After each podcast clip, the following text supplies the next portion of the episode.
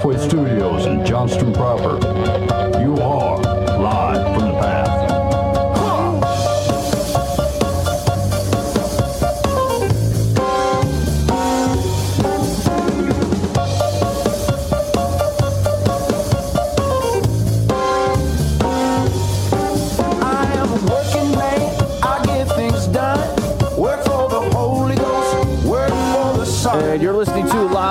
Live from the Path, coming to you from the uh, Pathway Studios in Johnston proper. I am a special agent. Here's what we got. We got a lot of stuff to do on the show tonight. We got to cut to the quick of this thing. So we have a number of we got a number of articles to get through. What do you, what? Hey, I mean business. We're we're, we're going to do this show correctly. Stop your caterwauling. This No, ain't no orangutan ball. No, continue, continue on. I'm excited for whatever the date. Hey, I, I tell you what though, I invited like uh, three people on uh, as guests to the show tonight. Hey, They all said no. all, nobody nobody's here. Nobody made it in. Yeah, I don't know. I got I got to inject new life into our, our, our guest people. Although here's the thing: is like I think I'd really like to. We really want to have sober soldiers back in here. Yeah. Uh, those dudes are completely legit. I shouldn't say all dudes, dudes and ladies. They're completely legit to what they said they were going to do. Uh, so like uh, they let us sign up for to be part of their Facebook group, and I can tell you these, these dudes uh, and ladies are constantly encouraging and uh, pointing people to Jesus, and uh, they're legit. They're, they're doing exactly what they said said they were going to do. Yeah. And so I, I think uh, when did we have them on? Like a month or two ago. Yeah. So I, I think that that was one of the shows where we had like some kind of weird technical thing, like an hour in or something. Yeah, yeah, yeah. And some of it got Yeah. cut, but um, I'd really like to have them back in. And if you get a chance, uh, go. Uh, is the website out yet? Did I see that? Is the Their they- website's out. Yeah. Okay, is it sober soldiers with a Z dot com? Yep, yep. Okay. Sober soldiers with a Z dot com. And uh, really, how I connect with them is through uh, Facebook. If you search them, it's sober as it is uh, colloquially spelled, and soldiers as it is modernly spelled with a Z at the end uh, on Facebook. And uh, they're they're just they're very good in in recovery ministry and helping people who have been struggling and um, seeing their life in only one direction. Uh, they're very good at taking that direction and giving them support and encouragement back to Jesus as, as, as the only way out of this deal. And so, uh, if you get a chance to check those guys out, please do. Yeah, totally agree. All right, here's what we're going on the show tonight. Uh, article Sparta 21 things to pray for, full colon. Tips for a better prayer life. Oh boy. Okay. Uh, Oh, hold on, I should ask. Uh, Does anybody feel like they're doing real good about this right now? no. I'm, I'm decent, but I mean, that's that's a hard. y- y- who could ever say, yeah, yeah, I'm good, I'm solid? I mean, there's always more. Dan's walking the line of humility but boldness. I don't know. I Yeah. feel like when I, I feel like when I'm when I'm doing this well, and not like the act of doing it well, or like I chose a place or serene or whatever. I kept a prayer journal, stuff like that. But like when um, when I focus my time to talk to God, um, when I'm doing this well, I don't feel like we're like it's awkward or like I'm a stranger here. You know, um, when I'm not doing it well, um, I go through rhythms that I always used to have or that I always carry with me, and for some reason it just feels like I have a really hard time focusing on on God, right, and getting my mind clear. Um, and maybe maybe some of these tips will help. Um, but like I have a couple things that I that I used to do that really used to help me focus on who I'm talking to, the the weight of of, of the deity that I'm dealing with, and, and everything that God has done for me. And um, I, if I'm speaking honestly right now, I'm I'm kind of in a funk on that. I feel like I'm not connecting very well, and uh, some of that is certainly on my end. So uh, anyway, it'd be uh, Ben. How you feel like you're doing here? Um, yeah, not uh, n- not not super great. Um, uh, so I, I feel like I'm getting um, uh, in a bit of a rut about it, to be honest. Like uh, I, I've got a, the key eight words or so that will pop up, and so uh, I'm just scratching surface. And I think it's just, frankly, um, I'm not spending any particular time in um, in silence or listening or j- basically that, that breaks through that initial here's the stuff that just easily rolls off my tongue um, to get kind of beyond that and start getting into some of those um, the, the the deeper the less than surfacey things. And so um, it's a time it's it's some of it's a time allocation issue although I, I f- I feel like um, I feel like one of the risks that we run is that um, we make dedicated time on the peripherals of the day as if they are an implicitly ho- the, the, ho- the holiest way to go about something, uh, as opposed to can we find ways to that things are more integrated in our lives as a whole? Like, can I get to a place where I can pray um, deeper, but also more consistently throughout the day, as opposed to saying, oh, look, if I don't get my hour, then it wasn't. Then my relationship with God isn't good. Right. Like I think that, so. I, I that's where that's actually been kind of on my heart, both for me and I think uh, specifically for the guys in our church. Um, something I've been thinking about and, and trying to pray through. Um, and uh, but so that's where I'm at too. I, and maybe it's just a personal struggle that then lands on everybody else. Who knows? But that's that's um, that's I think where I'm at. I, ju- I just went away. I, I'm supposed to right now be on a plane, like returning home from overseas. Uh, we were going to do revivals and stuff. It, it didn't happen because of COVID. So I figured I had this two week period blocked off. Maybe I told you this last week. I can't remember. Uh, so so the first week I took two and a half days, two nights, and uh, just left town I got a hotel and just prayed and it was really cool. It it was like I mean, it was like I left the place one, three times I think the whole time. Yeah. and the lights were off, and it was just dark, and I was just reading and, and you know Bible on my iPad and, and praying, and uh, it was pretty phenomenal actually. Yeah. Uh, yeah, yeah. So it was kind of cool. Do, do you find that so? So Dan, you your um, uh, pathway where you're the pastor, you guys semi like regularly do like twenty four seven prayer rooms. Did that feel different to you in this instance, in some way or, in, or another? It, it, it did. It did because I had some specific things I, I was really going in with kind of an agenda, and God kind of flipped it upside down and said, "Yeah, I have a different agenda." And it took me the full two days to, to admit it and and grasp it and really hear it. Um, and then I wrote down a bunch of notes and came home and been acting on it. So Yeah. yeah, um, it's been uh, yeah, pretty pretty pretty actually phenomenal. I have to say. Yeah. yeah. I'd like Nathaniel. Have you done that? Have you feel like you've had a time um, or, or times where like you've gone and done intentional prayer over kind of an extended period of time, either after something specific or just kind of made that commitment in general? No, not really. No. Do, do you? Uh, is it something you've considered? No, not really. No. I'm gonna be honest with you guys. No. because Jesus never you know left the crowds to pray or anything. Yeah, my uh, my prayers I would say are subpar at best. Yeah. Subpar Yeah. By a lot. You know what? I, you know what I find frustrating, and this is actually what's happening in, in this time period of life for me, is I'm watching God do like really cool things, and I feel like I'm not part of it because I'm not. I'm not. You know what I'm saying? I'm not spending uh, time talking to Him, and like He's He's doing amazing things around me, and I'm like, I just don't, I, I feel like a, a stubborn Israel in the middle of this Oh, thing, yeah. right? Like I'm watching you do great things, and then I'm over there going. I mean, I believe it, and I know you're rocking this thing, and I and I, nothing has changed. I just uh, I can't be bothered to talk with you. I just can't be bothered.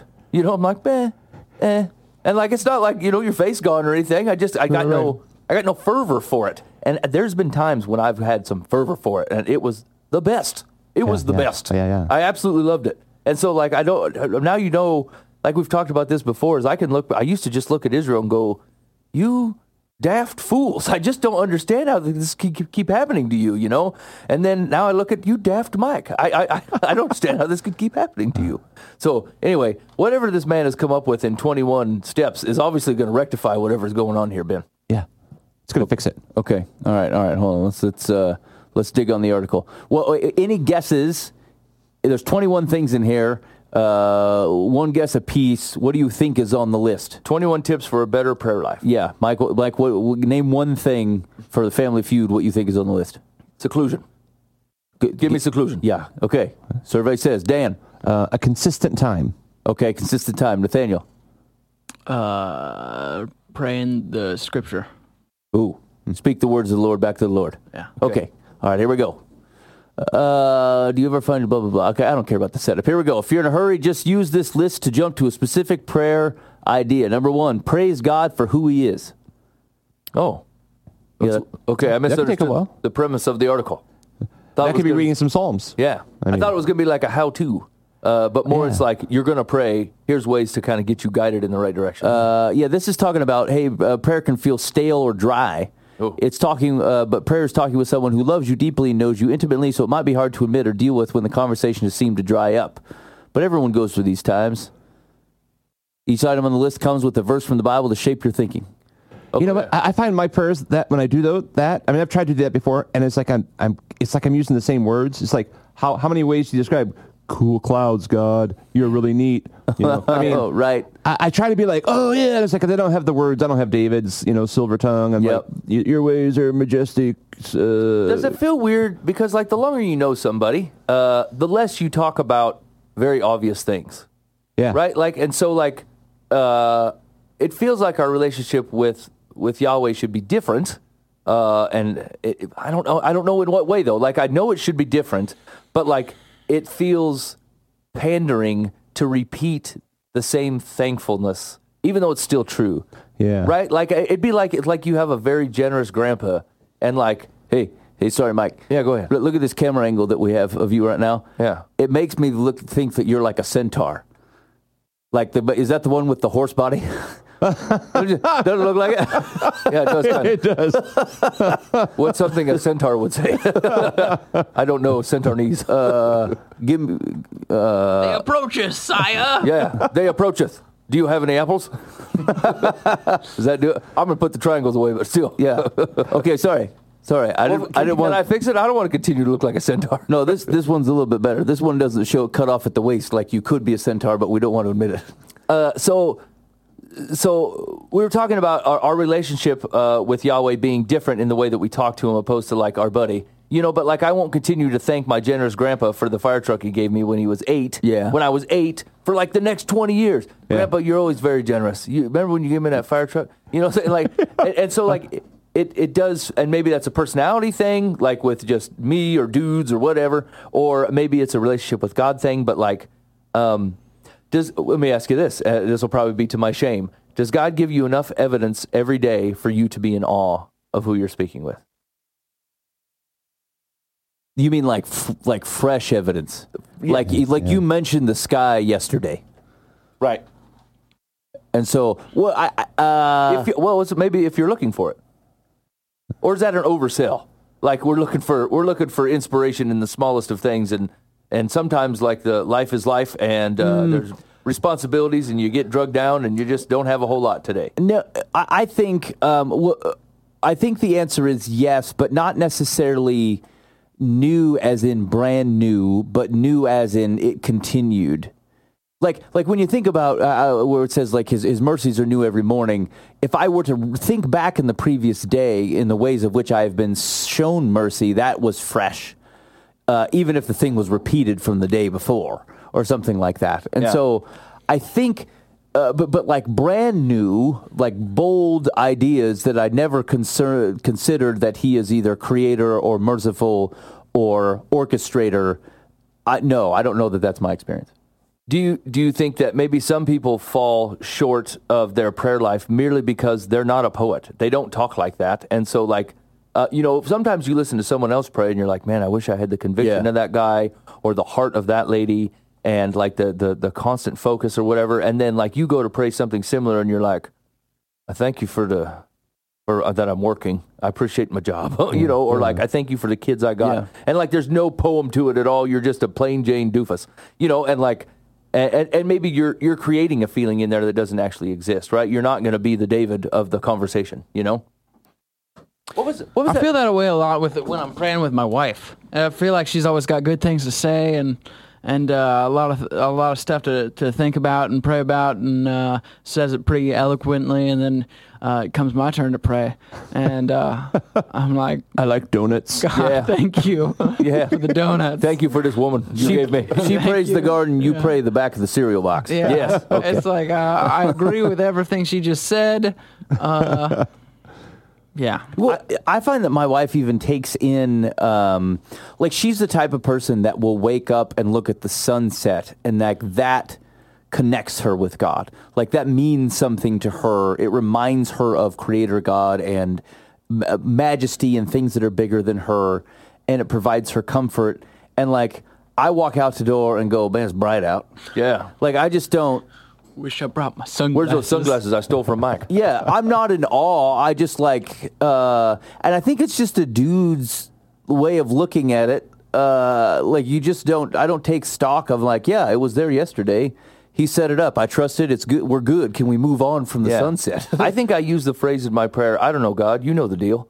Like way more often than I should, because I feel like I don't have to. I mean, do we got to rehash this? You were there, I was there. I don't know. You know, I could retell it as if you weren't there, but it seems pointless. We both you know you were.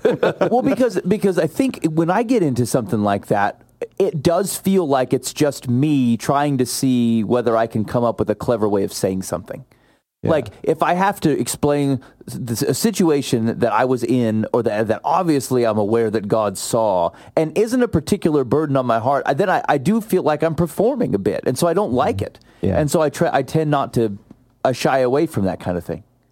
Okay, go back to the list. Sorry. Okay, let me let me go let me go back. What was that prayer? Didn't we, weren't we, weren't we going to buy a prayer cube from Joel Osteen Oh, that would do this for us? I I uh it uh I don't know how much I should share. Uh, I work at Amazon, Mm-hmm. and I was I saw some guy stowing those. He had a, a whole bin of them. Oh really? A whole bin of prayer cubes, the Yeah. Joel Osteen prayer cubes. Yeah, he was putting them away. So you're saying we could order one right now and probably have it tomorrow. Probably. Yeah, maybe next three it. hours. They Hey. got the vans rolling. Okay, this goes back to what we talked about that day. We should do the live from the path prayer cube. Obviously, there's a market for it. It was consistently more negative in nature, Yeah, yeah, like de- more imprecatory. yeah, definitely. Like, uh, hey, did you just did you did you not admit to being in awe of the sunlight? yeah. Repent. You're adult. hey, can we come back to repeating the same things all the time? Yeah, yeah. I was thinking about this. Uh, so, like, the picture we get in uh, Revelation, though, is like, uh, you know, the elders standing around saying the same thing all the time. So, Yeah. like, should should we think about uh, uh, it a little bit differently? Because, like, if if God doesn't get ki- tired of holy, holy, holy, and the elders don't get tired of holy, holy, holy, should we get tired of holy, holy, holy? I don't know. Uh, do, do we know they do it all the time, or that just happened to be the time John like, oh, they're singing holy, holy, he holy. came during holy, holy, holy time. May- Maybe they do It amazing turns out it's the an rest hour of the as time. soon as John leaves, they take off the robes and go back home. and we just assuming oh, that's all there is. Maybe I'm misremembering, but I thought it said specifically day and night. Yeah. Yeah, yeah, no, no. I think it does. I think Yeah. it gives it's, it's it's certainly intended to give you the impression that like um, this is happening and it is worthy of like God is worthy for it to be happening all the time. That He lives can live in a chorus of this. Yeah, right. So, can you imagine your life being re-wowed by God's presence on the regular? Not did not you just got done going holy, holy, holy, and we're going to take a breath, or, a breath or whatever, and you look up and go holy, holy. Like again, you are Yeah. by the whole thing.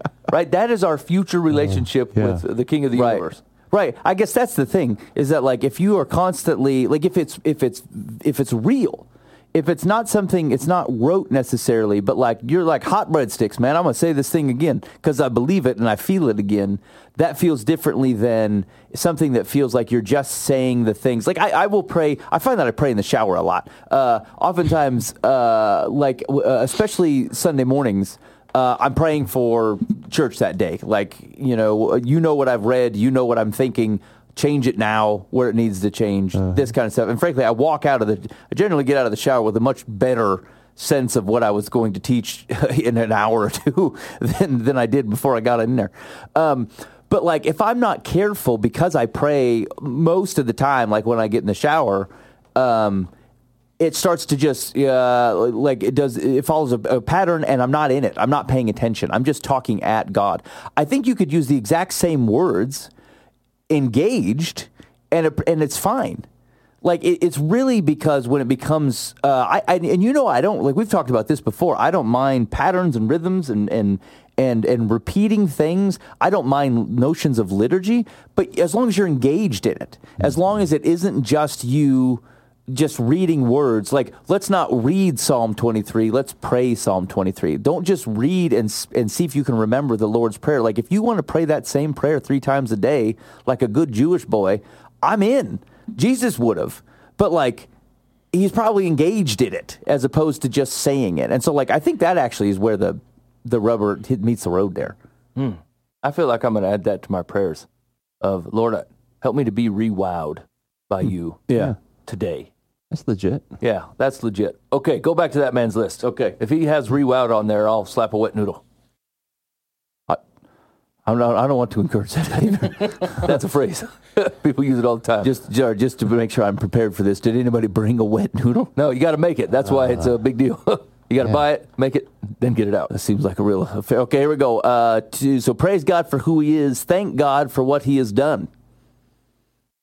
Okay. Yeah, that's that helps barometer your way back to um, opposed to taking minor stock in the day. There are broad truths, uh, not only for His grace, mercy, and forgiveness of your sins, but like the fact that you're uh, you know, your your family is here, or you know, or they have a job, or you're supporting your, you know, you have a life to support yourself, and you have community around you, and all that kind of jazz. Yep. Yep. Agree. All right. Three. Pray that you remember God's love and grace for you. Okay. Give me good. Give me good perspective. Uh, help me not. Actually, I think that's a big one for me, just in general. Not, and then maybe I'll broaden that out just a little bit of of of remembering, of not living today as if the previous days in my walk with Jesus Christ didn't exist, um, and and remembering at times when I have been awed and wowed and encouraged and emboldened. Actually, I was listening to a past show, I'm trying to clean up. Uh, we were talking before the show started. I'm trying to clean up some of the titles of the shows, so like it just doesn't just say the episode, like it maybe describe what's going on in there, so you could find it if you wanted to. Um, and so I had to listen back to one on the way here, and we were talking about a time like a week uh, a number of months ago where I was feeling just a little bit discouraged as a pastor, and like I had a really, really good week. Like God, I, I felt like sent people to encourage me. Like uh, multiple people mentioned something that we had that they had learned over the last number of months or within the book. And I remember I found those uh, free Fox's Book of Martyrs on the trash day. Yeah. and it felt like the Lord was for me that week. Um, and to be honest, had I not listened back to that show, like the thought of that particular week of where I needed encouragement and God sent some, I would have just forgotten. It would have been gone. And like I just feel like we're we're fickle like that. And so um, remembering at times when it's when it very seems very prescient that God is not with you, um, being reminded of the times when He was, and like, boy, I tell you what, boys, this this would be a thing. The the the way to be a solid friend is if I could.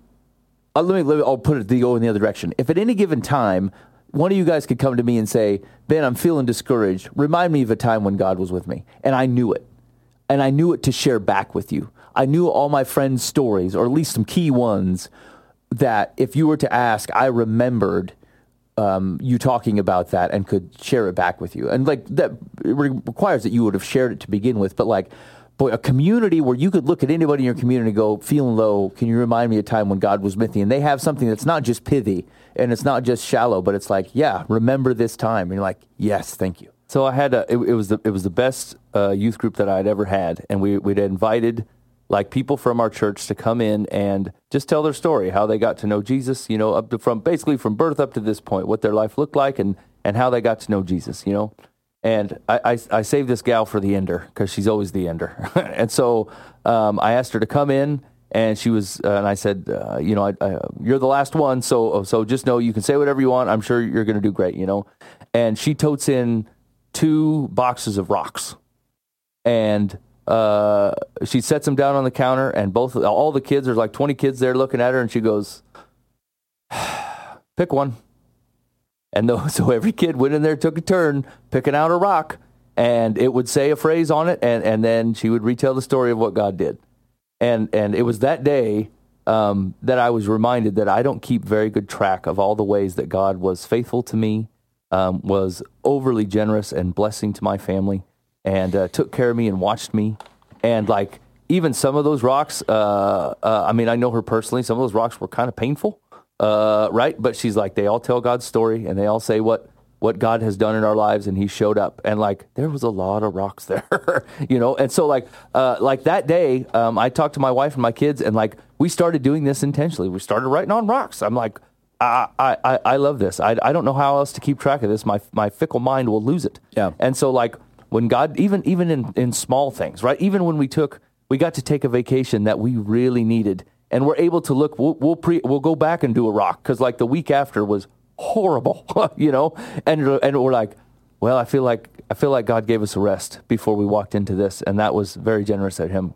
We better get a rock. And now on vacation we grab rocks in pre, in anticipation that like we're going to ha- we're to write one when we get home because this is what God did. And so like it's very cool after a while to have a physical repre- representation in your house of all the things that have God God has done. So even when you're feeling low and disconnected, when you got 50 rocks on a table and you go, I'm not really disconnected here. I'm just not remembering. Yeah. You know, and so like I, I, you know, I would encourage anybody to do that. It's I know it seems kind of weird, uh, but I'm telling you, it, it's a blessing in spades. Not only to start keeping a little bit better track of, of the times that God literally showed up in your life to do something, but uh, the it keeps your your gratefulness up, your generosity towards other people up, and your overall disposition of God hasn't gone anywhere. He's consistently here. See, I have these, you know. So uh, anyway, I would really encourage that. Uh, it just reminded me I should do that when I get home uh, for the prayer stuff. So Yeah.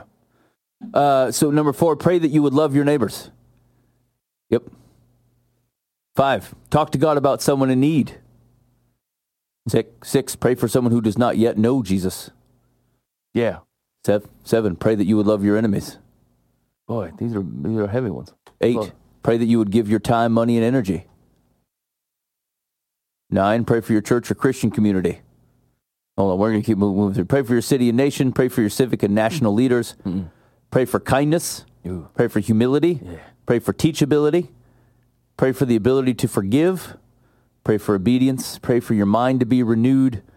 Pray for purity. Pray for responsibility. Pray for courage. Pray for hope. That could keep you busy. Yeah. yeah.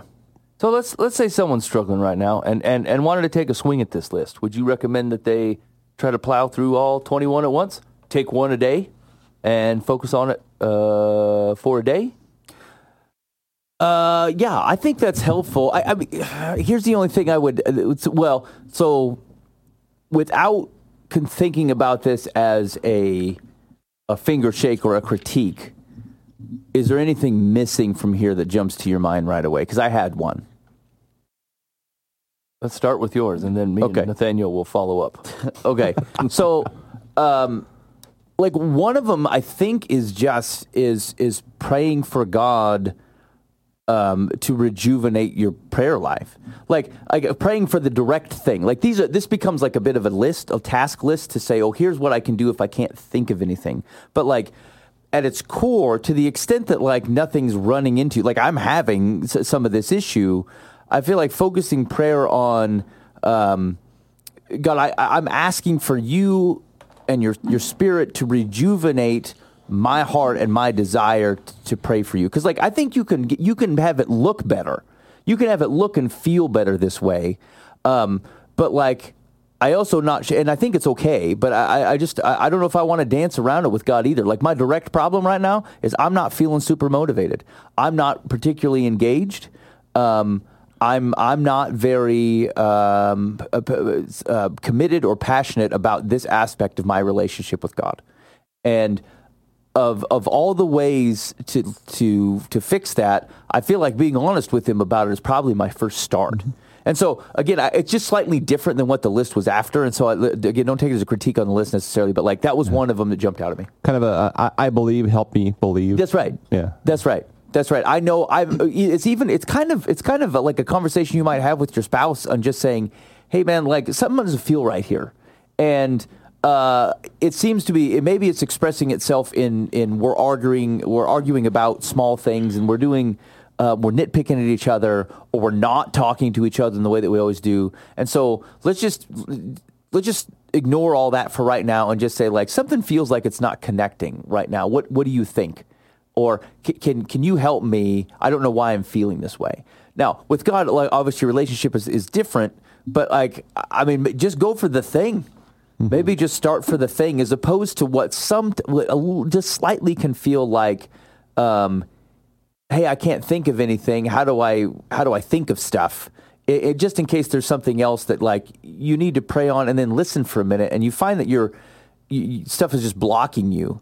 And that, like there could be sin that blocks you. To be honest, like uh, it's it's not just our prayer lives don't stagnate just because we can't think of anything.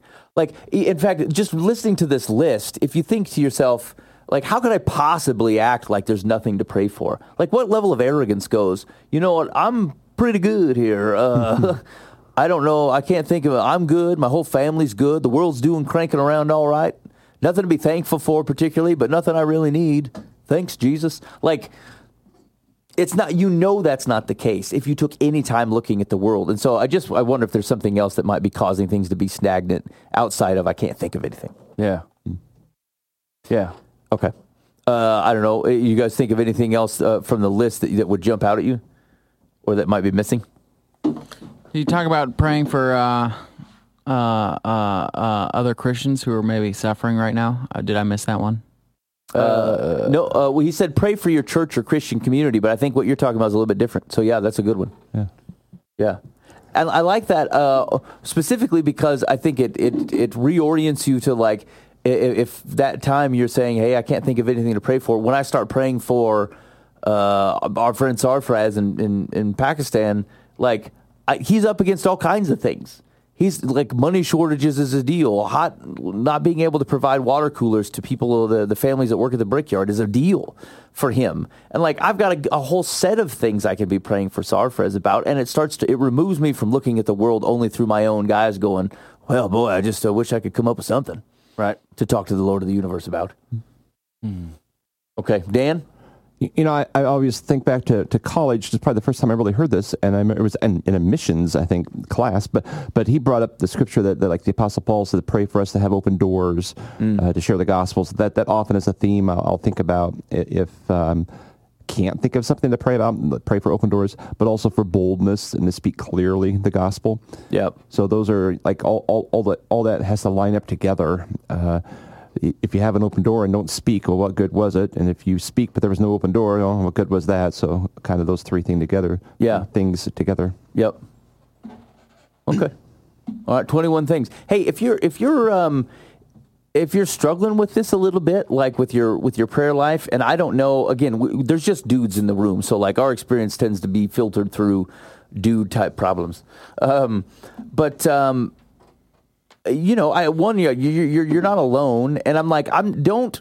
I, I be careful on evaluating your prayer life as saying how is my salvific relationship with the Lord Jesus, or like do I not trust Him and I, and it's just being reflected in my prayer life? Like sometimes uh, how we handle relationships doesn't necessarily reflect how we feel about those relationships. Like I, I think you've been there.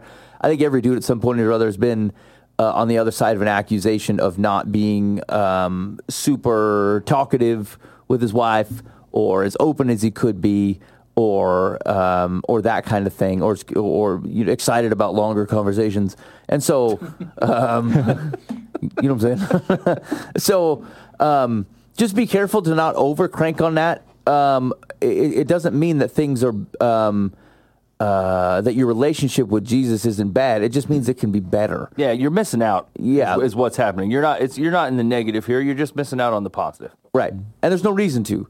Um, and, and, and then some of that causes you to have to release, like release some of your dude hesitances and be part of um, more open. Uh, oh shoot, I didn't want to say open relationship. That sounds bad. I mean more uh, uh, transparent. Yeah. Yeah. Okay, transparent relationship with God, um, and and allowing the surfaces to be scratched a little deeper.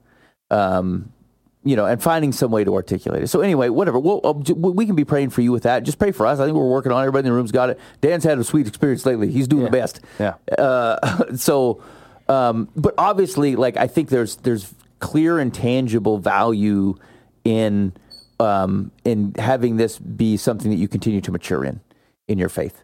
And so, um, if this is a good call and reminder to do that, then uh, please take it as such. Okay. Uh, now, similar uh, suggested article uh, related to this this one on the Christian Post is how to put Satan in his place in three easy steps. Ooh, three easy steps. Yeah. Finally. Oh boy. Okay. Uh, when I was 12 year old aspiring basketball player, I heard NBA Hall of Famer Adrian Dantley teach about basketball's triple threat. I learned that when you first receive the ball, you are in a great position with three potential options dribble, shoot, or pass. I wouldn't soon forget the power of the triple threat, and it changed the way I played basketball. I am not a good preacher. Listen here. People who do this well can take any example and go, I'm ready. I'm going to teach you how to deal with Satan on dribble, shoot, or pass. Yeah. Yeah. Let's see. That's, uh, as followers of Christ, oh no, here we go. We can be a spiritual threat every day. This will change the way we live. Our opponent, Satan, wants to defeat us and take us out. He doesn't want us to win, and he is working overtime to make sure you and I are discouraged and overwhelmed. He wants us to believe the goal of life is to just survive, get through one more day. But in 1 Thessalonians 5, 16 18, Paul gives us a great spiritual triple threat. It is simply this be joyful, pray, and give. Okay. First Thessalonians five. Uh, 16 to 18. we should probably read that. Okay, hold on. Is it at the top of the article? Uh, yeah, here we go. I'll just, uh, oh shoot. My internet doesn't work. You have to do it for me. Okay. Hold on. What was it again? First Thessalonians 5, 16 to 18. Okay. Hold on. Read. Oh. But I want my feedback right now when I'm trying to give a, I'm trying to look for the First Thessalonians. This is compelling radio. I'm sorry, I can't I can't help the way the, the app works. First Thessalonians 5, 16 through 18. Yeah. Okay, here we go. Rejoice always, pray without ceasing, give thanks in all circumstances, for this is the will of God in Christ Jesus for you. Do not quench the spirit, do not despise prophecies, but test everything. Hold fast what is good. Is it? I mean, is there anything before or after that one that puts that in the context of this is how to defeat the opponent, Satan? Uh, verse 15. This is how you defeat Satan. Boy, do I feel sheepish. Rejoice always, pray without. No. 15 is, uh, let's see, what, are we, what was he even talking about? Final instructions and a benediction. Oh, yeah. Yeah. He's just sealing it up. Just Yeah, don't see- repay any evil for evil. That's right. 15, See that no one repays anyone evil for evil, but always seek to do good to one another and to everyone. Rejoice always, pray without ceasing, give thanks in all circumstances. I think I'm going to be disappointed in the title of this article more than its contents. And then 22 says, stay away from every kind of evil. So there's e- it's bookcase between evil. Yeah, right. Okay. Evil and evil. Yeah. Threat number So one. pass it. Uh, triple threat put Satan on his heels. Number one, be joyful. Paul says to be joyful always, not sometimes. It would have been easier to live this out if he wrote be joyful, not be joyful always. Always seems impossible. Unnecessary semicolon. Sometimes is more realistic. This is this is a flat. This is a normal place for a comma. Okay. This is a command that instructs us to be full of joy all the time. It's like saying you will do life with joy in your heart all the time. You got it? I wonder, is, is it an imperative there in the Greek? I mean, is it a command or is it. I mean, it's like Yeah. It's joy is a fruit of the Spirit. It's something you don't do, it's something that happens. Right. That's something that we pray the Holy Spirit for. Yeah, I've tried to do joy to- on my own. It fails terribly. Like, I'm really going to be on top of I'm gonna be world. joyful. Like- Joyful today. Yeah. it goes, I mean, it's How 10 about I don't block joy? Yeah. Maybe that's Yeah. it. Maybe How that's the about way I to look don't stand in the way of joy. Yeah, yeah. Okay. I like where you're at, Dan. You know what? It's funny though. I like that it's uh, th- like that's the whole verse. Yeah. Like the Thessalonians five sixteen, rejoice always. That's it. uh, Dan, uh, let's see how how can you tell how can you tell whether it's the imperative? Oh, let's see if I can. I don't do enough Greek on my phone. To, yeah. Is everybody else doing research here but me? Yeah. Oh, hold on. Rejoice. Just for just for people's Verb, benefit. present, active, imperative, second person plural. Imperative then. Okay, and Dan, what what app do you use to verify these kind of things? Uh, logos. He's in the logos. Yeah. ben, you use. I'm uh, well. I'm using Blue Letter Bible.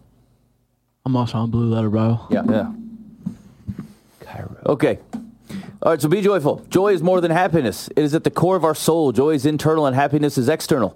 Happiness can come and go, but joy is here to stay. It comes from knowing our identity in Christ. God gives us joy. I'm about done with this guy, semicolons. Do not let anyone or anything rob you of the joy that God has placed in you. We should experience joy all the time, succeeding or failing, winning or losing. Now, now I hear this. I hear Paul saying this, but like, I- this, this, the way that he's describing this, I feel sets people up to to maybe misunderstand. You're, because, like, at what point, hey, we should have joy all the time. Hey, man, your kid just got in a motorcycle accident. You should be joyful right now. Like, I- I'm not sure that's what Paul is is saying here. Right. I like, I, I feel like you can overturn this knob and misunderstand what the mm-hmm. what the point is. I think he's talking. He's painting with the broad brush, and I think it does mean it means that you um, should continually be reminded of who you are in Christ Jesus, and that should be a lens of which you take the world in and your circumstances. I think that's right, and I think that is harder than than give what we give it credit for. I just I just want to be super careful that we're like uh, joy is internal. Like you have to willfully will yourself to have some notion of joy of how you think about joy in the midst of what is obvious pain, obvious weeping with those who weep. Like I just I I, I- I just want to be careful that you, we don't over. yeah, it's not saying this. put on a fake smile. That's right. That's right. Um, yeah, winning or losing, happy or sad. Uh, yeah, I just succeeding or failing. Uh, It's because we have a hard time distinguishing between happy and joy, right? yeah. Yeah, and I'm not sure it's as easy or clean as we teach it either. Like to say happiness is external, joy is internal. Like again, I, I think I think some of that's it's a simplistic way of saying it. I think it's helpful to say even if I don't feel happy, can I still take the world in through this no, the, the reminder of who I am in Christ Jesus? Enjoy, be reminded of the bigger picture, which then changes why uh, my lack of external happiness. Yes, I think that's okay, and, and it, it sniffs very close to right. I, I just, I think you can use it wrong. I guess maybe that's my hesitancy here. I think you can use it wrong, and if people misunderstand what it is to be joyful and confident in who you are and, and thankful for what God has done, um, while being subject to human, um, very human circumstances. Maybe that's it. Uh, threat number two: pray continually. Once again, Paul makes an extreme statement. If, if instructing us to pray was not hard enough, he had to tack on the extreme word continually. You might be saying to yourself, I pray, just not all the time. Paul is saying that we should always be connected to our Maker with constant access to the throne of glory. There should always be a prayer in our heart and on our lips. Many times we just pray when we need something. A prayer principle that has radically changed my life is prayer is not telling God what he already knows, but God revealing to us what we do not know. Our goal is not to give God a report through prayer. Trust me, God does not need updates. What he wants for us is to dig deep and find out what is below the surface. Yeah. I'm with this wild haired man. no updates. Yeah. Mike the anchor man needs to take a break. Yeah. Lord, I need to tell you about this thing that went down. So my, my wife does the thing where it's like she starts a prayer out in the morning time and then she don't say amen until she goes to bed.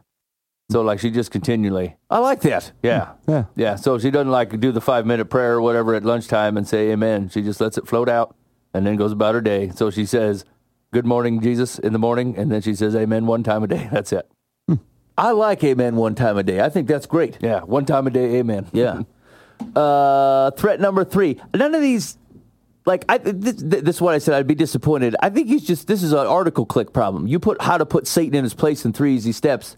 And really what you're saying is, uh, please read the letter from Paul and do Yeah. what it says. How to live out First Thessalonians. that's what that, that's what we're talking about. It's his hair that grabs people in.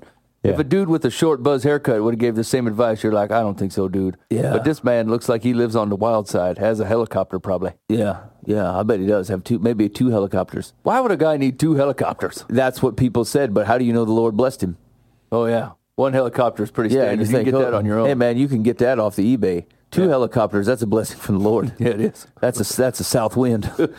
Threat number three: give thanks. In all three threats, Paul uses extreme commands. First, it was it was always, then continually, and finally, it is all.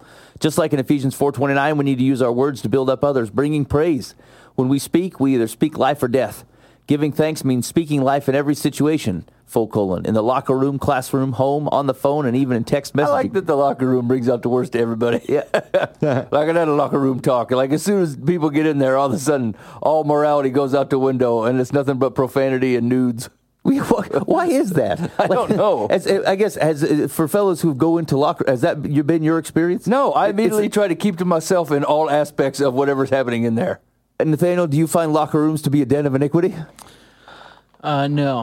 When I uh, was going to the YMCA uh, in the mornings, um, there was one old guy and me who would always cross paths, and he and he would conversate with me. Yeah. Oh, the, how's the weather today, eh? We're gonna be a scorcher. well, he was uh, completely nude. Yes, completely. Yeah. That is, and, and, and that, I think we've discovered that after a while, that's just what comes with being an old man. Your, your give a crap is out, and you're like, I will stroll around this in the boardwalk, and here we go. Yeah. And yeah, I, it eventually came to light that I worked with his son, Oh, but his son was 50. This, Oh. dude, this dude was old. Wow. So okay, but not when we say hey locker room talk. Just know that most dudes are going, "What's the weather like, Sam?" or "What's corn by the bushel?" Maybe that's an Iowa problem in the locker room. I'm just yeah. telling you. It's just not instant butt slapping and dirty jokes. That's not been my experience in the locker room. So, Now you were never on any. Dan, you were on sports teams in high school. Right, Would you find that to be a den of iniquity? Yes. Okay. Dan, Dan, Dan A lot of bragging, and you never knew if it was true or not. Okay. And yeah. yeah. Okay. I uh, own six I hoped it wasn't true. No, you don't, Stephen. No one owns six plaid shirts. Conquests of cheerleaders and things like that. Yeah. Okay. Yeah. Yeah. Okay. So it really it just depends on the time of life and the group. Okay. Yeah. The what the Young Men's Christian Association locker room isn't the same It's place. much toned down. yeah. okay. Especially at 6:30 in the morning. yeah.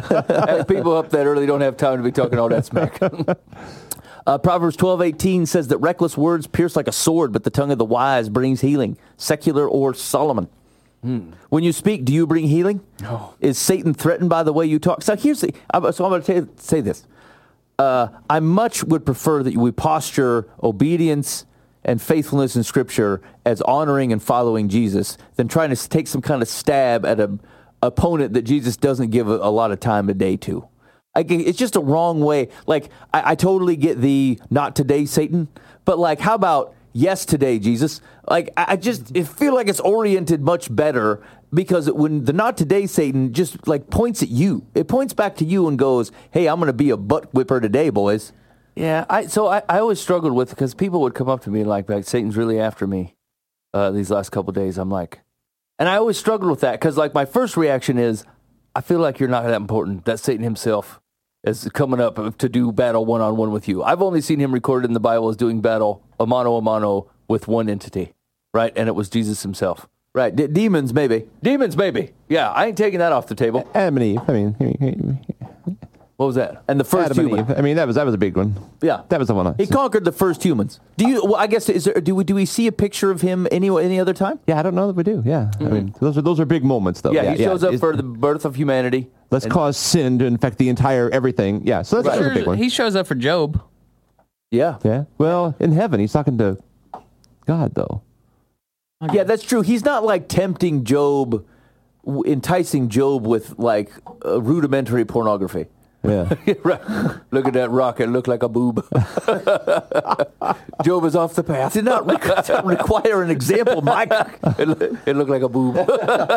This ain't no Palestinian locker room. I'm sorry. I let it get a little blue in here for a minute. okay, so uh, in either case, you were saying uh, people say Satan's after me. Uh, yeah, and so like I, um, I, I think you, more, I, I- I more need to empathize with with how they're feeling right now. They're not feeling rejuvenated, attacked, alive in the Lord, full of joy, like uh, Thessalonians says. Um, but I think that it, it it really is just a conversation that I think starts to lend too much power to Satan, right? Like uh, when God says, uh, when Jesus says, "This is done," uh, it, that means it's done, right? Like, and His name alone will cover this. And so instead of you armoring with your, it's just like when we're trying to get joy, uh, you're only capable of, of Mike's level of joy or Dan's level of joy, right? You're also only capable of Mike's level of defense or Dan's level of defense against the the opposer. And so, like, uh, you, you're just you're just rooting it in the wrong place, right? And this is our goal as Christians anyway. We funnel everything up. Everything goes up. The good stuff, the bad stuff, the scary stuff, our anxiety, the depression, the worry, all of it. It all funnels up. And so, when you start to stand on your own, that's how you end up being uh, Israel again. Uh, and walking through deserts and going, ah, we got this, we got this covered. Like you don't got it covered, you know better, and you're going to screw it up and realize you tried to do it again. And that's where you lay your armor down and go, you know, I bought this stuff at a garage sale. I got to be honest, this is the best I had to do. Right. And so, like, uh, it's. I, I think I'm with Ben. I think it's just a, a wrong thought. Like uh, the Bible over the whole. I can't remember what it's. It, it, it like denotes like less than like six, eight verses to Satan on the whole. Right. His name shows up like barely at all. Um, and so, like, it's something to be dealt with, but it was always God's to handle and God's to deal with. And so we funnel up and let God fight things that Satan can't bust through, right? Uh, if God's on the on the armor. Yeah. So- like I might say, like if the article says how to put Satan in his place in three easy steps, I feel like my gut reaction is Jesus already put Satan in his place. How can I honor Jesus in three easy steps? I, it's just a, it's just a, I, I think it's just a better orientation. Um, I, it, ju- I think it just points you away yeah, from but good things. One, you don't have a suit on. I know And he two, looks so he looks good. You don't have Philip Ramsey hair. yeah, also a problem. And three, you underuse semicolons. He's got a big forehead.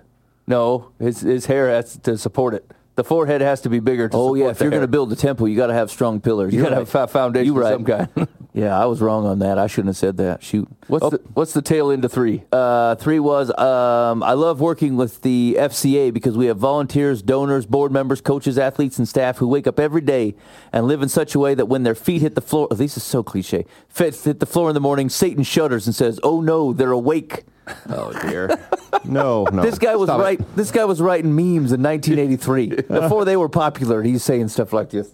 no, I'm sure. no. Here's the thing. That shudder happened one time, and that was uh, that was when the stone moved, and he goes, oh no, he's awake. That "Oh, was no, it. he's Yeah, awake." there you go. That was it. That that happened. Not Nathaniel's up. Yeah, hold tight. I'm going to make a shake and um, uh, some peanut butter eggs, and then I'll be right with you. peanut butter. Opponent. uh, okay, they live out the triple threat every hour, every day, every week, every month, and every year. I am humbled and honored. To, this is an F- FCA propaganda. Put Satan on his heels today. Our opponent will do everything. Love and serve Jesus today. Our opponent will do everything to prevent us from being a triple threat, but it's what God's called us to do. There are family members, coworkers, friends, neighbors, and teammates who are depending on you to be joyful. Pray continually and give thanks. I know why we're saying these things. I just wish you wouldn't. Yeah, we just need to reorient it. Like, there's nothing wrong with being energized and on fire for the things the Holy Spirit is doing. Right. Which is all the things he just listed. Yeah. Right. But like, we're, we're we're followers of Jesus Christ. We're not on the defensive ever. Yeah. Right. We're not on the defense. we're not hiding behind anything. Yeah. And so like, it's just a weird posture to think, oh no, we're going to get outflanked by by Satan today. It's not going to happen. Right? You put your you, put your faith in the he, the creator of us is the creator of, of Satan, and he owns the keys to hell. And so like Satan's got no he's just got no power here, right? He's got power to, to, to give to people who want to take it from him, right? To take what he's offering. Very much the same as Jesus has, right? Jesus offers you these things and it's your option to take it or not take it. But you're not going to accidentally become part of one of the devil's schemes uh, as you faithfully keep your eyes on Jesus Christ. That's the answer. Yeah. Yeah, yeah, yeah. All right, uh, let's No. do. I, I had a couple others. Hold on. No, Hold- not that one. One, one. Here, what we're gonna do. Left Behind author Jerry Jenkins talks new book, Fatherhood, and why he believes we're in the end times. so that's, we're just gonna cover that one spot. Okay. Because I'm interested. It's been a while, and like to be honest, the theology behind the Left Behind books has waned um, in popularity a bit. Uh, since it was originally written, uh, the co-author t- Tim LaHaye died uh, a, a number of years back, and so um, Jerry Jenkins um, says believes the world is close to the end, as described in his popular biblical end times fictional series Left Behind, and has penned a new novel titled after his son's hit series The Chosen. Hey, man, who? his eldest son is the writer for The Chosen. No kidding. Not crazy? Oh, he's doing a great job. Yeah. Um, let's see. Jenkins has sold 72 million copies of his Left Behind books and says he'll continue working because he believes the world is experiencing some of the scenes fleshed out in his Left Behind He'll series. continue working because he wants to continue to make money. That's why he will continue working. Actually, he wrote this. Is funny. Uh, he said he's written nearly 200 books, with 21 of them making the New York Times bestsellers list, and he has no intention of slowing down. He says, "Well, I don't see any place in the Bible that talks about retirement. Well, that's true. And at the risk of sounding falsely modest, I really think I'm mono gifted." But he said mano, like M-A-N-O. What's mono mean? Well, I think it meant like singularly. Like he says, I don't sing or dance or preach. Writing is all I do. So like mono, but like mano gifted. I just I've not seen that. Like mano y mano. Hold, hold on. I don't think the internet, so it's not going to show up. No, it's gone. okay. Anyway, uh, he says we're getting pretty close to the end. I think we have more reason to believe that now than we ever have. Jenkins said. It seems like something's coming. This is all solid biblical theology. you just wonder how long God can carry us as sinful and restless as the world is. That's the worst theology I've ever heard in my life. I just don't know how much longer the creator of the universe can bear this up. Certainly, he will cave under the weight and the world will have to end. Yeah, this is stupid. Yeah, and I don't know. I mean, you're you're ignoring broad uh, parts of the Old Testament where we talked about societies that had fallen completely out of any type of recognizable order or any sense of morality at all.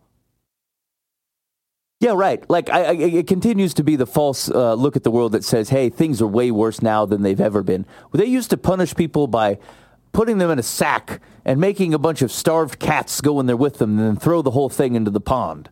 And so, while the guy drowns, he also gets scratched to death with some dying, angry cats. Yeah, Like, it is the it, it, it, it doesn't seem this way, but it is, the same height of arrogance that makes you think that America is the bellwether on whether uh, the world is coming to an end or not. Right? It's the same height of arrogance that says, uh, "Yes, America is God's country, and we are the the only place Christianity spreads, runs, and rocks." And the same guy gets turned around and say, "But judging by our cultural society right now, the end has got to be near." There's a, a giant world to consider. Uh, the gospel is on fire in China and in parts of Africa and in the Middle East, right? And so, like, we are not the entire bellwether wherever you live and whatever neighborhood that you're in of exactly how biblical times is gonna is gonna throw this thing down. Like that's that's also a bit arrogant. Yeah. So now he's to say something that, that we, uh, I think we can agree to here. Let me finish this paragraph. On the other hand, God has a different economy of time than we do. He wrote in the Bible 2,000 years ago that the end was soon or imminent and that we should watch and wait. We've been doing that all these years. He continued. The Bible also says that God, to God, 1,000 years is as a day, and a day is as a thousand years. So if he waits one more day in his mercy, that would be a thousand of our years. It's overly little reaction. But uh, check this out. Yet I don't think there's any more prophecy that needs to be fulfilled before the end. So it could be today as well. And I thought, we're back in business, Jenkins. Yeah. I actually agree with that. It's just been true for 2,000 years, as opposed to whatever weird list of things you've come up with over the last, you know, hundreds or something. Yeah. I, I here's the problem. Yeah, read that next sentence, and then we'll round it out. The 71 year old novelist stressed that all believers have a mission to share the good news, regardless of how bad the times become. Yeah. So uh, once again, it, just like the Satan conversation, um, I just think it's a, a, a weird bucket to start from, right? To be like, the end is near, change your ways. Uh, the good news, the gospel, as uh, Christ described it, was uh, salvation for all man. Uh, that your sins were put to rest and the world will be made back to right. That is the good news. Uh, you're starting with kind of the bad news when you're like, look, this is all going to come to an end. God said, uh, Jesus said, go out and spread the gospel, not go out and scare people to death. Uh, if that was effective, he'd have done so, right? And so I just feel like it's it's a weird bucket to start from. I think it's a it's a, a whole scope theology that like you should have some understanding of the end times. God put it in there for a reason. He had John write a book about it. It's worth taking in, but like it is it is certainly not the bucket to start from. I think this is kind of funny that his his kid has run like a really put together a really cool television show, and then his dad went and wrote a novel called the same thing. Doesn't it feel like he's trying to cash in on it? How I raised the guy that wrote The Chosen by Jerry Jenkins. I also said he wrote 200 books. Most of those were the Left Behind series, aren't there? I don't know how many books are in the Left Behind. Right, two hundred of them. I don't know. Now it feels like that. If you go to any uh, like a Goodwill or uh, other thrift store, it'll appear that he's written 200 books about Left Behind. I think of the the 21 best-selling like uh, New York Times ones. I think like a good chunk of those are Left Behind series. But that means he's written written 180 stinkers. Yeah. Doesn't it? I'm gonna go back to what I said a few months ago. It's like, who wants to write a book at all? Yeah. You know. I mean Jenkins. He says mean, here's there's the still thing. there's still money in it. He makes a hit TV show based on the life of Jesus Christ, his son does. And then Jenkins turns around and writes a book about how his son wrote the TV show. I would just rather watch the TV show. Yeah. That's where I'm at on that. Yeah. Is it about? th- Is that what it's about? Oh, what was the name of it? No, no, the chosen. Uh, oh, yeah, it's gone now. Jerry Jenkins, The Chosen. Something about The Chosen. Yeah, but it was, it's not like a, about the show at all. I think he's just taken the name of the show and used it to like encourage people. Yeah, hum. Yeah. I give that a hoof, Interesting. a hump. Okay, so uh, we're gonna do advice, but hold on, I got uh, there's a couple prayer jokes. No, you get one. I got two. No. Yeah, No. too no. much, too much prayer. This is gonna be great. Everyone loves these jokes, Mike. We get we get accolades on the on the Bob Eisenhower complaint line. It never happens. People say, jokes. "Hey, tell me more wholesome wholesome humor." Johnny, a very bright five year old, told his daddy he'd like to have a baby brother, and along with his request, offered to do whatever he could to help. His dad, a very bright thirty five year old, paused for a moment and then replied, "I'll tell you what, Johnny. If you pray every day for two months for a baby brother, I guarantee that God will give you one." Oh. Johnny responded eagerly to his dad's challenge and went to his bedroom early that night to start praying for a baby brother. He prayed every night for a whole month, but after that time, he began to get skeptical. He checked around the neighborhood and found out that what he thought was going to happen had never occurred in the history of the neighborhood. You just don't pray for two months and then whammo, a new baby brother. So Johnny quit praying.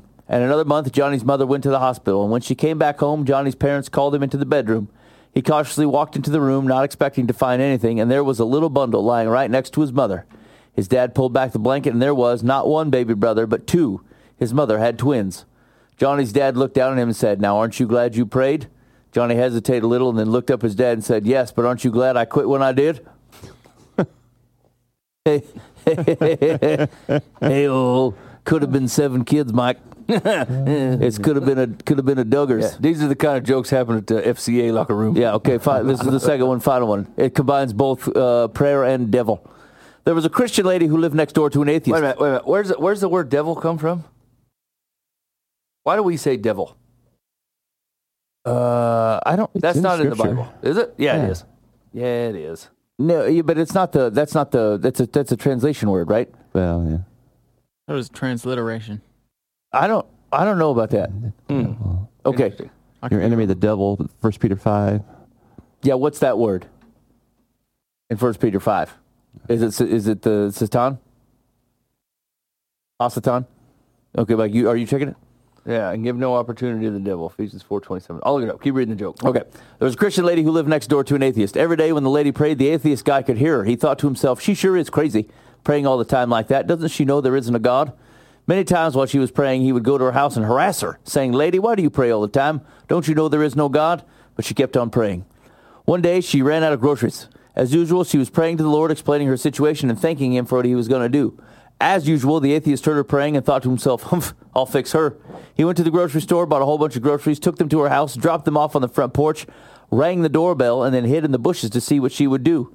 When she opened the door, saw the groceries, she began to praise the Lord with all her heart, jumping, singing, and shouting everywhere. The atheist then jumped out of the bushes and told her, You old crazy lady, God didn't buy you those groceries.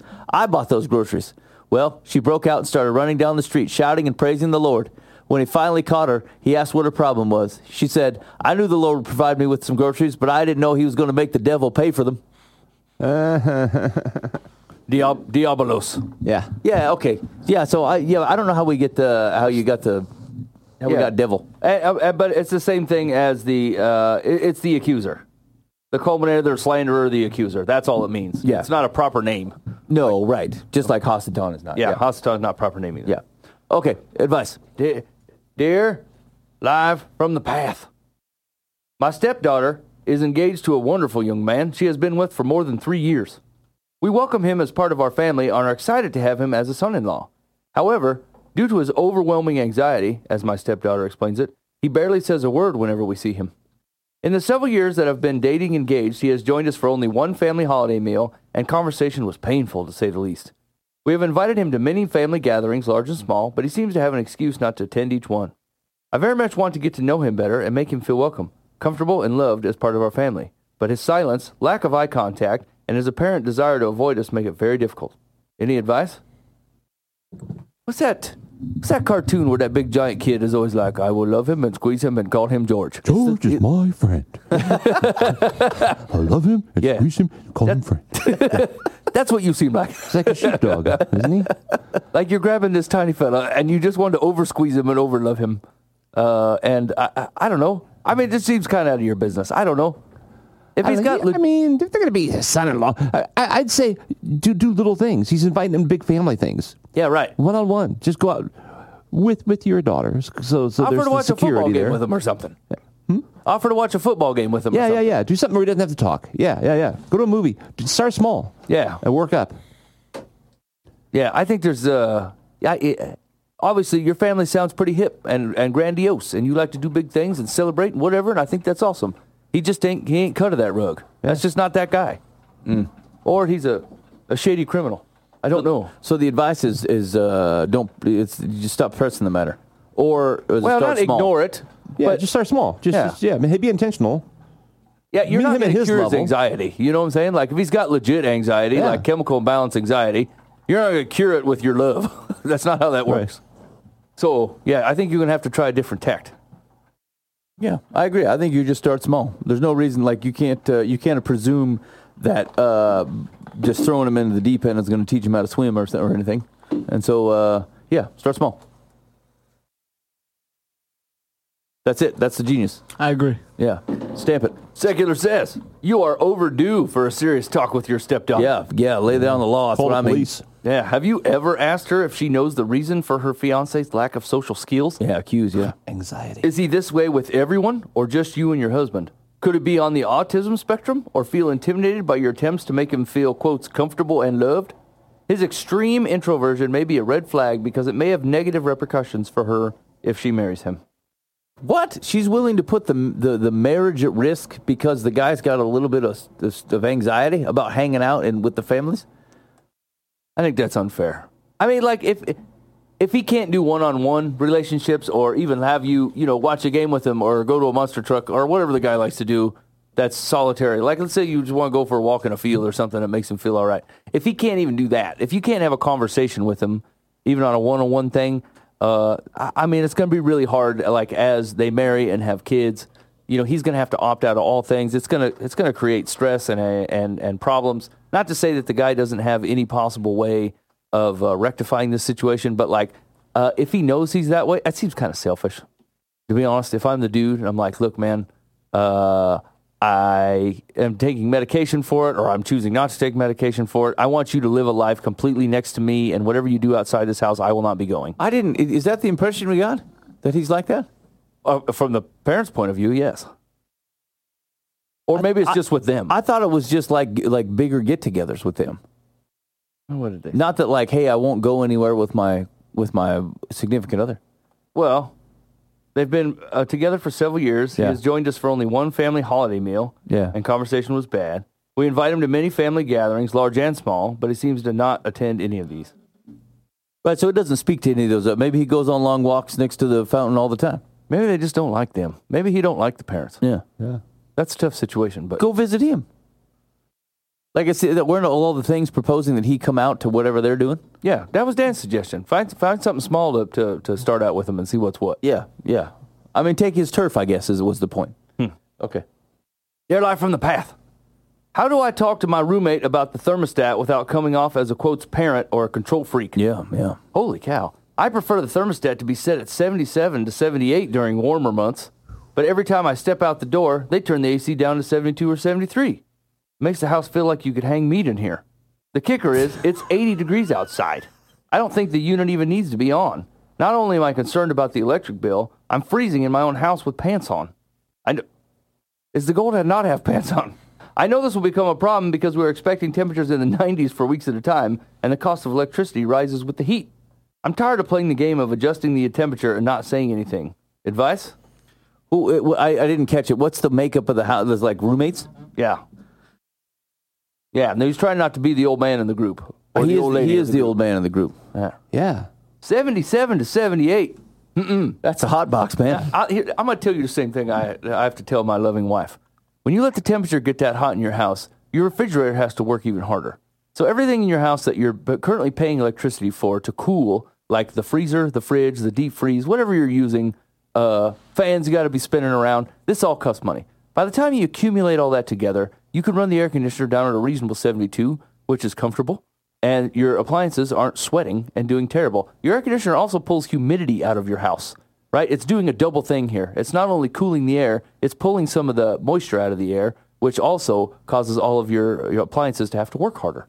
So you could take the money thing right off the table. I don't think that even counts. So you say run it at a reasonable temperature for all these scientific reasons. Nathaniel, is- is he selling me a bill of goods? Does that sound right? What are you saying? Yeah, it sounds right to me. Okay. Also, if you got you know wood in there, you don't want it all uh, precipitated with moisture. You gotta get that humidity out of there. Preach on, Nathaniel. You're gonna ruin your wood floors. Wood floors. I suppose compu- uh, computers you're running, desktop computer, like anything, any electronics that are that have to stay cool, obviously have to work harder when you keep your house at a hotter temperature. Electricity hates heat. Remember that. Electricity likes cold. Electricity does not like heat. Now, great. Also, Go, you go can ahead. wear a sweater, Grandpa. Yeah, uh, 72 is not hanging meat temperatures. No. That's a that's a I mean, there ridiculous. Are, there are there are there are heating and cooling companies that are called 72 degrees because that is the at least mostly agreed upon temperature of which people are comfortable. Yeah, And- optimal. Yeah, for, so for you to act like it's like Eskimo season in there because they're running it at what people normally put it at, uh, yeah, you're over. You you're gonna look silly. Yeah, I- mean, you're just to struggle trying to get popular opinion here. I thought you were to be like, they crank it down to 65. Okay, that's uh, egregious, right? Like no one needs it that cold. But 72 is considered reasonable uh, with a with like a 30% humidity range at your place. Uh, 77, uh, especially for people that work outside. Like if I could work outside all day and it's like 90 degrees and I show up my house is 78 degrees, I'm spicy. I'm sriracha. I don't. I don't understand why it's so hot in this house.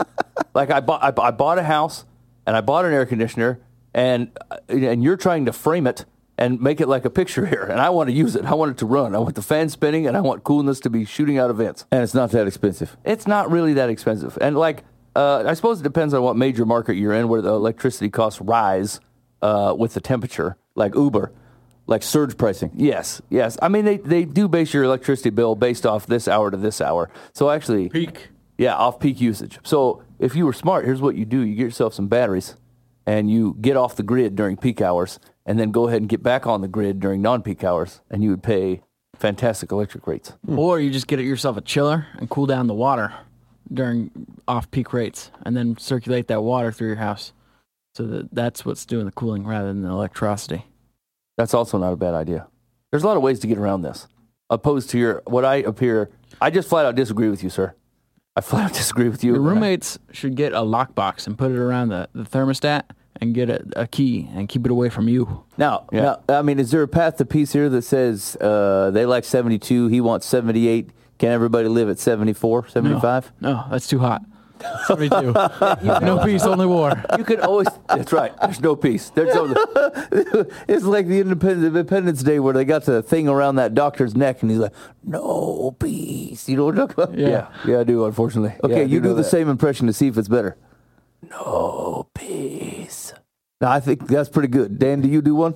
Uh, uh, it's like when he's behind the, the window. And Yeah, the, yeah, yeah, yeah. What is he saying? No peace? Yeah. I have to touch, touch my throat. Oh, okay, Nathaniel, you looking smoke. You do it. I don't have one, but I'll try. Okay. No, no, no, please. okay, okay. Note to self: when Nathaniel says "I don't have one," he means it. do not press that man. He's really thought about this. You sounded like like six six banshees all together in a chorus. I don't know how you did it. Okay, so there's there's no path to, to reconciliation. He either he either has to decide to live in luxury like everybody else and put a sweatshirt on, or move out. The rest of the world thinks 72 is fine. Do you complain at the bank or at your school or at your work or wherever you go Now- that the rest of the world is piping in at 72? Now, I will tell you that I feel like old ladies do that. Like old ladies just assume the temperature should be to their liking wherever they go. Oh, maybe you have bad circulation. That's what I was going to say. They have no circulation. So that's yeah, a problem. maybe you got health problems. Yeah, Go get- see a doctor. Yeah. Before you start swinging swinging goalies at your roommate here, I think you, you have something wrong with you. 78 is not a reasonable temperature. That's old folks' home temperature. yeah. Get some, yeah, get some. Either get some white lace ups and a sweatshirt, or get some Rheumadil and some and some chiropractic adjustments. Yeah, adjustments. and hold on. Se- I'm not done with Turn this. your guy. room into a sauna. Yeah. As, second of all, s- the the 72 degrees doesn't feel cooler when it's 90 out. It still feels like 72. It's the same temperature. It's a relative reading, right? Like it doesn't change the hotter it is outside. And so I, ju- I don't I don't understand. You just that. said when it feels hot outside, you like to come into a cool house. I said when you work outside all day, you don't want to come home and be hot as well. Uh, yeah, but the the you what I'm just said- saying is, is like when it gets hot, it's gonna get oh, be in the 90s next week. Yeah. And like, but th- if you leave the thermostat at 72, it's gonna feel like the same as it always feels. Oh yeah, he. I think his point was, um, but because the outside heat attempts to encroach, uh, it's going to be uh, more effort to keep it at 72 and cost him big money. I'm gonna tell you something else is true with these, like especially with the fan, the fancy thermostats that like, hey, when I'm away, let this temperature get up to 78. So, uh, at some point, it's easier to maintain the 72 than it is to regain it every six hours, right? Like instead of running the thing, uh, short cycling your air conditioner all the time, uh, uh, and and keeping it keeping it at 72. If you let the house to get to 78, you have to overcome that that six degrees again, and it's less energy just to maintain it at the temperature that you want it at, instead of having to battle it all the time. So you said that smart thermostats le- leading you astray, It's for uh, the government. like government. like they're trying to keep an eye on you. No, they want you to start uh, to use less electricity. Oh, all under the flag of energy efficiency, but really it's more money in the fat cat's pockets. You I know get what I'm saying? I get nasty grams from the energy company all the time. They're like, you use like 80 percent more electricity during the day than everybody else on your block. Uh, but here's the deal: I homeschool. We're home during the day. Mm-hmm. Like everyone else leaves and uses the whiz, this intelligent thermostat that turns everything down. I'm like, this is we live here. Yeah, what kind of what kind of business is this? It's like the guy from the apple cart going, "You buy t- three times as many apples as everybody else. This needs to cease." Yeah, aren't you happy, Apple Man? We got wind towers spinning all over the place. They should be happily shoveling electricity your way. I don't know what they care. Yeah, I don't understand this energy industry where, like, you're right, it's the only purveyor of a good who then shames you if you use too much of what they're selling. Huh. How many Snickers is that today? yeah, right. like, I don't get. I'm from the Mars Company. We think you use too much of our product. We'd like to sell less. You're the worst businessman ever. Also, if you want to uh, cut down your energy bill, you can use evaporative cooling rather than uh, your. Will you stop introducing expensive cooling options? To No, people? this isn't uh, expensive. I Like- mean, it depends on whether you got a well or not. If you have a well, it's way cheaper. true. If you don't, I have a, I have a well. Ben's okay. a So well. here's the here's the principle: is uh, your body, uh, in order to cool itself, evaporates, and it's way more efficient than using electricity. So what you do is you spray uh, water on top of your house, and the, through evaporative cooling, your house gets colder. What do you mean? I, I like I take a hose and I just Yeah. hose my house down all the Yep. time. Yep. That's it. I don't have to do anything else. Well, it'd be uh, most efficient if you took like a thermo- ther- thermography gun and see uh, where your hot spots are in your house and just hose those uh, particular parts off. But Yo, uh, hold on. Mike, is he lying to me? Can't tell. I can go outside tomorrow. It's going to be hot tomorrow, and I just hose my house down every what few hours, yeah, and then and it's and without running the air conditioning, it's going to stay cool. yeah, just put a sprinkler up there. It'll be cooler or cool. Cool. I don't know about that. I, I've seen no businesses Maybe cooler. implement this. Yeah, because the water's expensive. But if you have a well like Ben, I have two wells. he's got two wells. He's got water aplenty. Dos welanos, He could cool his house for free. multi agua. Okay, so re- so we're just gonna set up now. Do you do it on the roof or do you do it on the siding? Both. Are you setting me up to make a fool? No. You're going to do a YouTube show of which Ben. look at this dumb thing I told Ben to do. He's out watering his house. Ben got punked. I don't. If I if I Google this, will I find like I mean non ridiculous looking forum nerdlingers talking about this? Is this a legit premise? yeah, let's call Kevin Carson right now. He's asleep. He's an old man. Yeah. Okay. The- the- have you ever heard of a swamp cooler? Now they use swamp coolers at major businesses. Yeah, same principle. Evaporative cooling. I thought that's what they. liquid. I thought that was a brand of men's underpants. Whoa, whoa. I don't shop at those stores. Okay. okay. Hose house down with water. Whole house. Whole house. How much water? It's gonna be a lot. I mean, like how much? I don't know. I haven't like d- you. You got to run. uh, like so, basically, you turn a sprinkler on. You put a sprinkler on all four sides of the house and just let it shoot it all the time. Yeah. Yeah. And then it evaporates and it, and it takes the heat with it. And you think that's cheaper than running an air conditioner? If you if you have free water like Ben does, But you're paying the pumps to, to pump it. I guess. I mean, but how much? Uh, you know, how much is uh is a pump run at? I you, I guess you'd have to do the calculations on how, mu- how you should have started with that. You should have started with. You might have to do the calculations, but here's an alternative idea. Yeah. That is not what you did. You showed up with so this is the fixed everything. I'm gonna man. water my house tomorrow. That's what I'm gonna do. Actually, I have a shed. I have an Abe Lincoln shed. I'm gonna water that Abe Lincoln shed and see if it cools it down. Okay, that's a good a much smaller building. We can do a test on it. Yeah. And I'm gonna just put- have the put the kids in charge of it. Have them go out there with the hose every 45 minutes and reshoot the shed. Yeah, go and water. stick a thermometer in there and see how we do. Go water the house. Boy, you're on trial tomorrow, Nathaniel. Yeah. I tell you what. Well, I got. A, there's a hole in the shed at the moment. I can't. I can't. Don't do have it. 'em- don't, Don't shoot water that the shed. Yeah. Okay, here we go. Uh, Segular says the question was, uh, I'm tired of playing the game of adjusting the temperature, not saying anything. Advice? Segular says, stop pussyfooting around and having an adult con- discussion with your roommate about this. If possible, a compromise should be worked out. Whose name is on the lease? Is it yours or both of yours? That sounds like. Uh, that's not a compromise. That sounds like a heavy hand. yeah. Is the cost of heating and cooling the unit shared equally? If a compromise can't be agreed upon, it's possible the two of you are incompatible, and one of you needs to make other living arrangements. Now, I'm gonna tell you this. It's you, 78 degree man. Okay, I'm need to leave. I'm gonna I'm gonna uh, uh, I'm gonna sit on the couch. So, n- no joke. Yesterday evening, my wife and I spent an excessive amount of minutes talking about something very similar, and it had to do with getting in the car. So, like, we get in the car and it's hot in the car. We have our car. You can control the climate, both passenger and driver side, and front and back. Mm-hmm. Unique.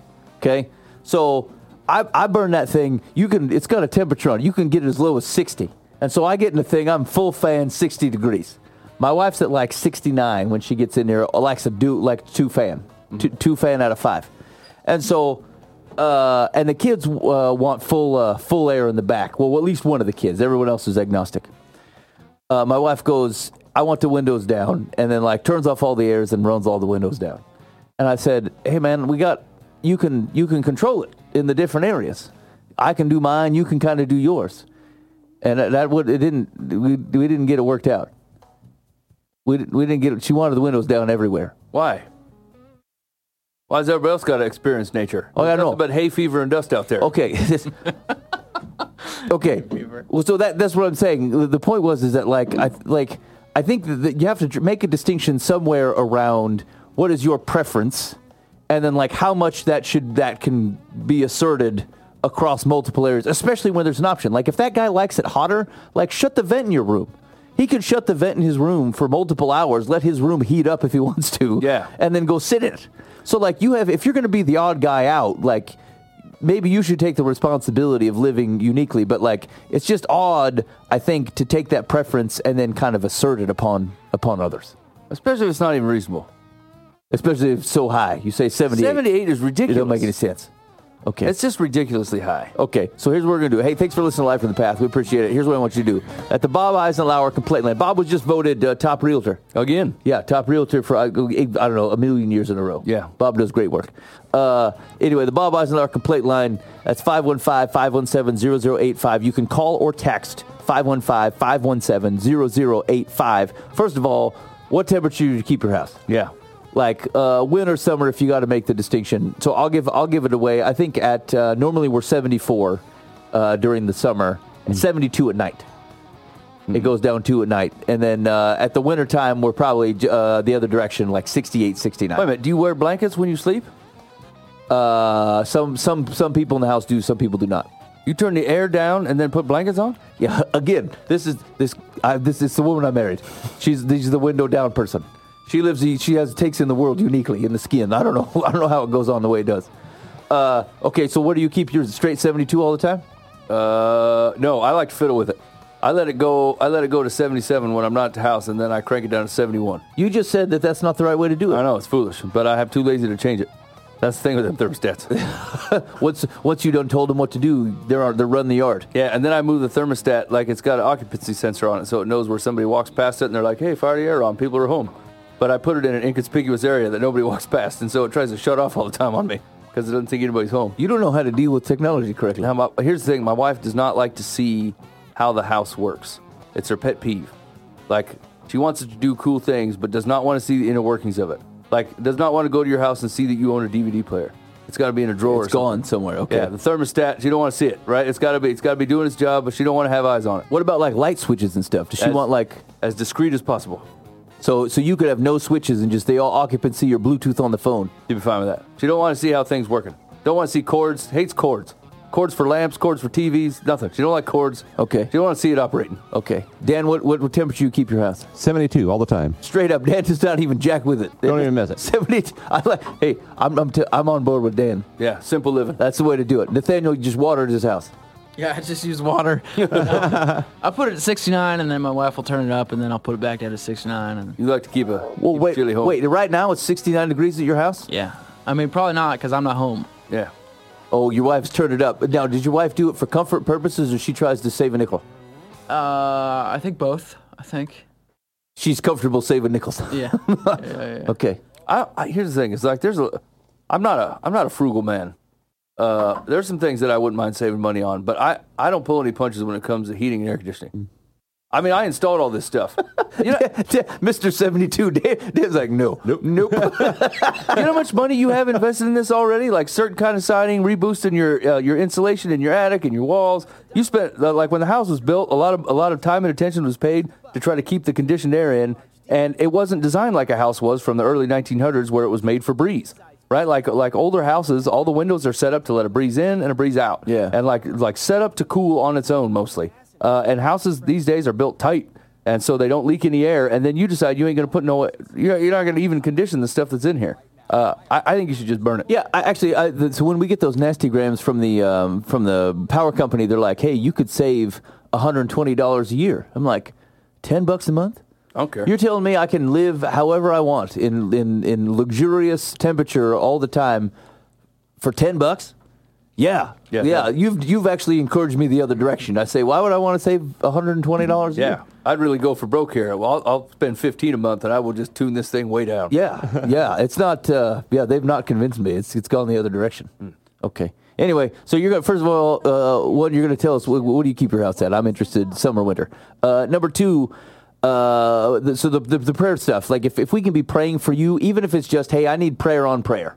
uh, we'd be glad to do that. It's just it's something that I think uh, we're we're going to focus on, and uh, we'd love to be able to, you know, walk alongside you in that thing. Uh, Also, that article was on the Christian Post, so if you uh, wanted that list, if that's helpful for you, um, then that's great. You can go to christianpost.com, and there's a list of uh, 21 ways to something about your prayer life. I think that's it. We really do appreciate hanging out. Oh, hey, we, we got a. Um, uh, we finally showed up on iTunes For, with a review. with reviews. Like you have to have so many reviews before you even show up. It's been 10 years or whatever. It's going to show up like we got. This will be episode number 200 uh, that comes out on, on iTunes, and we finally we're on the docket. We're on the board. And so anyway, thank you. Hey, that means you guys have gone out and you've reviewed the show, and and that wasn't me. I don't uh, I don't use an iOS device. Mike, did you review the show? no. Dan? No. No. Nathaniel? No. Okay, hey, look at that. You guys are great. Thanks for thanks for doing that. We really do appreciate it. Um, if you haven't done it, if you wouldn't mind reviewing the show, um, it just uh, again it crosses it just crosses thresholds where things become a little bit more visible for people to to maybe catch on the show or stumble upon it and like whatever. I think that would be great if that happens. If you left uh, left us a kind review, we really do appreciate it. Someone who wasn't Mike's wife apparently, Yeah, thank you. left a nice view uh, review and like uh, it's super humbling. We, we thank you for that. So if you wouldn't mind um, doing that this week for us, just uh, giving us the, uh, a rating on the show on whatever your podcast app is, we'd be super grateful for it, and we appreciate you guys that have already done it. Uh, in the meantime, uh, we're aiming to be back next week. In the meantime, be faithful in the means. God will handle the ends. You've been listening to Live from the Path.